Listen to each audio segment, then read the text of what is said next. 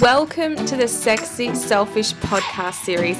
I'm your host, Shona Gates. I'm a women's life coach, success strategist, and a self proclaimed badass. And I'm here to help you rediscover your authentic self, stop delaying your happiness, and step into your truth. This podcast has been created to connect, inspire, and nurture mums who want more. Are you ready?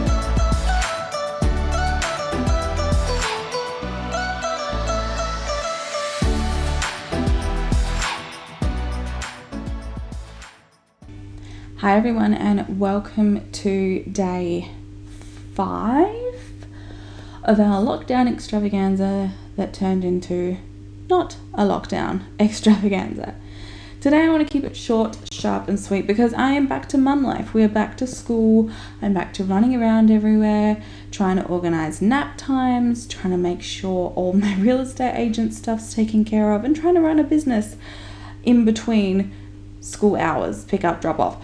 So life's gotten mad again. Lockdown, as, as, as much as it was tricky in terms of not being able to just have those basic freedoms of going for a walk or meeting a friend for coffee, it was also nice not to have all the external stuff. I did feel a sense of relief. Um, I'm definitely a lot more exhausted today than I was Thursday, Friday, Saturday, Sunday. But let's get stuck into it. Today, I want to talk about self compassion, which is something I've highlighted I'm not very good at for myself.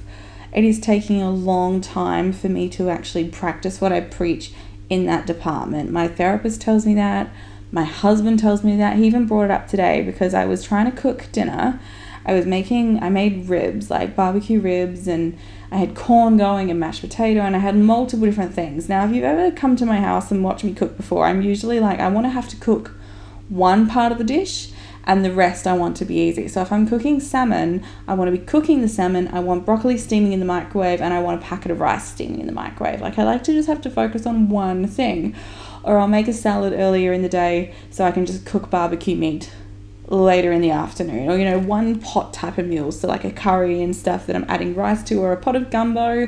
Everything happens in one pot. I don't like a lot of different things going on in my kitchen. Um so i was getting a little bit stressed out. I had all these things i was trying to manage and i was trying to time them right so they all came together and were hot ready to serve too. And i started like oh i'm so bad at this and oh fuck i can't cook this very well and i started really hating on myself and I started then started into the negative spiral of like we're still house hunting and I'm like, is it me? Have I got some limiting beliefs? Am I blocking this? What's going on? And my husband just gave me a big hug and he's like, You have to be kinder to yourself, Shona. There's a lot going on. You're doing great. You need to stress less. It's gonna be okay. And I, then I burnt my fingers. That's what I did. I burnt my fingers trying to manage everything at one. I burnt three fingers, my thumb and my first two fingers because I grabbed a hot tray without putting oven mitts on. I just, I was just, I needed to move it. I didn't think about oven mitts. And I burnt my fingers bad. They're like pretty puffy. They feel kind of slushy, which I think for me is a mark that it's, um, it's pretty burnt, you know? But anyway, I burnt my fingers. My husband reminded me to be more self compassionate, which is something my therapist brings up every single session. So I want to share about that today. It has made a profound difference for me, and I'm just touching the tip of the iceberg with this. So, when we talk about self compassion, it's really just having compassion for yourself. And it's no different to having compassion for other people, like your kids, like your family, like your friends. And so, think about what having compassion for your loved ones feel like. You know, to have compassion, you've got to notice that other people are suffering. So you kind of identify that your friend's stressed. My, my husband identified that I was stressed and overwhelmed and like then physically burnt. We notice when our kids are tired. We notice when, um, you know, our, our parents are having an argument or something that's tense in their world. And you notice that they're suffering, right? Compassion involves feeling moved by others' suffering and your heart responds to their pain. The word compassion, like, literally means to suffer with. And so it's very empathetic. So when this occurs, you like you feel warm, you feel caring, and you feel the desire to help the suffering person in some way. My husband was sharing about this tonight that his cousin, his much younger cousin, who I remember when we first started dating, his cousin was like seven or eight, and he was like this little kid. And now he's this grown man who's doing an apprenticeship down at trade school or something, and he was stuck for a ride home. And my husband was like, I really wanted to pick him up from work because I know what it's like to be stuck somewhere, um, not having a license, trying to get your head alive, get ahead in life, and kind of being stuck in this limbo phase. And he really wanted to help out his cousin, but he couldn't get there in time because he doesn't finish work until a bit later. Anyway, our cousin, his cousin sorted it out, whatever. But it's that feeling of compassion. You respond to their situation, you feel warmth, feel caring, and you feel the desire to help that person. Having compassion also means that you offer understanding and you're kind to others when they fail or when they make mistakes, which hello, everyone does because we're human. And you you're kind to them rather than judging them harshly. So we do this with our friends. You know, when your friend's late to uh, something, like my best friend, she's just she's super late all the time. And I love her for that. Like that's just her and it's okay. I, when we when we're catching up for coffee, I tell her to be there half an hour earlier because I know she's to be an hour late, right? So now then if I get there, I'm only waiting about 20 minutes. I've got her coffee order by the time she gets there. You know, and she beats herself up for it. And but I'm like, it's okay, right?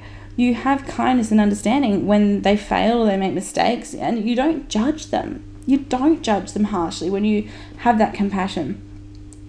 And when you have compassion for another person, and this is not just pity, it's not about having pity for them. But compassion means that you realize that things like suffering, failure, and imperfections, which is all part of being human, it is part of the shared human experience, right? Self compassion is about acting the same way towards yourself when you're having a difficult time, when you fail at something, or you notice something that you don't like about yourself you act the same way that you do towards your friends. Instead of just ignoring your pain, this is what mums are so good at, women are so good at. We are compassionate to our kids, to our partner, to our family, to our friends, to the other kids at school, to our communities, to our workmates. But we just tell ourselves, you know, just, oh, get on with it. We push our pain away. We push our suffering and our struggling away. And we stop and what you need to really do is just stop and take a breath and tell yourself, this is really difficult right now. My life, and and I've spoken to this uh, previously about validating what you're feeling. Don't try and push it away. Don't try and push it down. Validate it. This is really difficult right now. I'm going through a lot right now. My life is really complicated right now. How can I comfort and care for myself in this moment. Let's repeat that again because that is a powerful word that changed that, that sentence changed everything for me the first time my therapist said it. This is really difficult for me right now. How can I comfort and care for myself in the moment? You know, just like you do when you're you're comforting your child and be like, you know, they've hurt themselves or they've had really upset from something at school and you say, I know you're really sad right now and you're having, you know, you're you've got a lot of big feelings right now is what I say to my daughter. How how can we help? What do you think you need right now? And they'll say, I need a cuddle or I think I need a nap or I think I need some alone time or can I do something with you, mum? Or sometimes she's just like, you know what, I think I need to drink water. sometimes she's like, I think I need water, I think I need sunshine. I'm like, I think you do too. But if you, it's teaching them to validate what they're feeling, but also choose a solution, right? So instead of mercilessly judging and criticizing yourself for various, I'm using finger quotations here, inadequacies or shortcomings, not true, things about yourself that you don't like, and you know, all that negative self talk that we get going on Self compassion just means that you are kind and understanding when you're confronted with personal failings. Because who the fuck ever said you were supposed to be perfect? Anyway, I promised I would try and keep that short and sweet today. I hope that's helped. It is our last day of the lockdown extravaganza tomorrow. I'm pumped because it is the day I'm dropping the self care, self love meditation, which I know is going to be so helpful right now.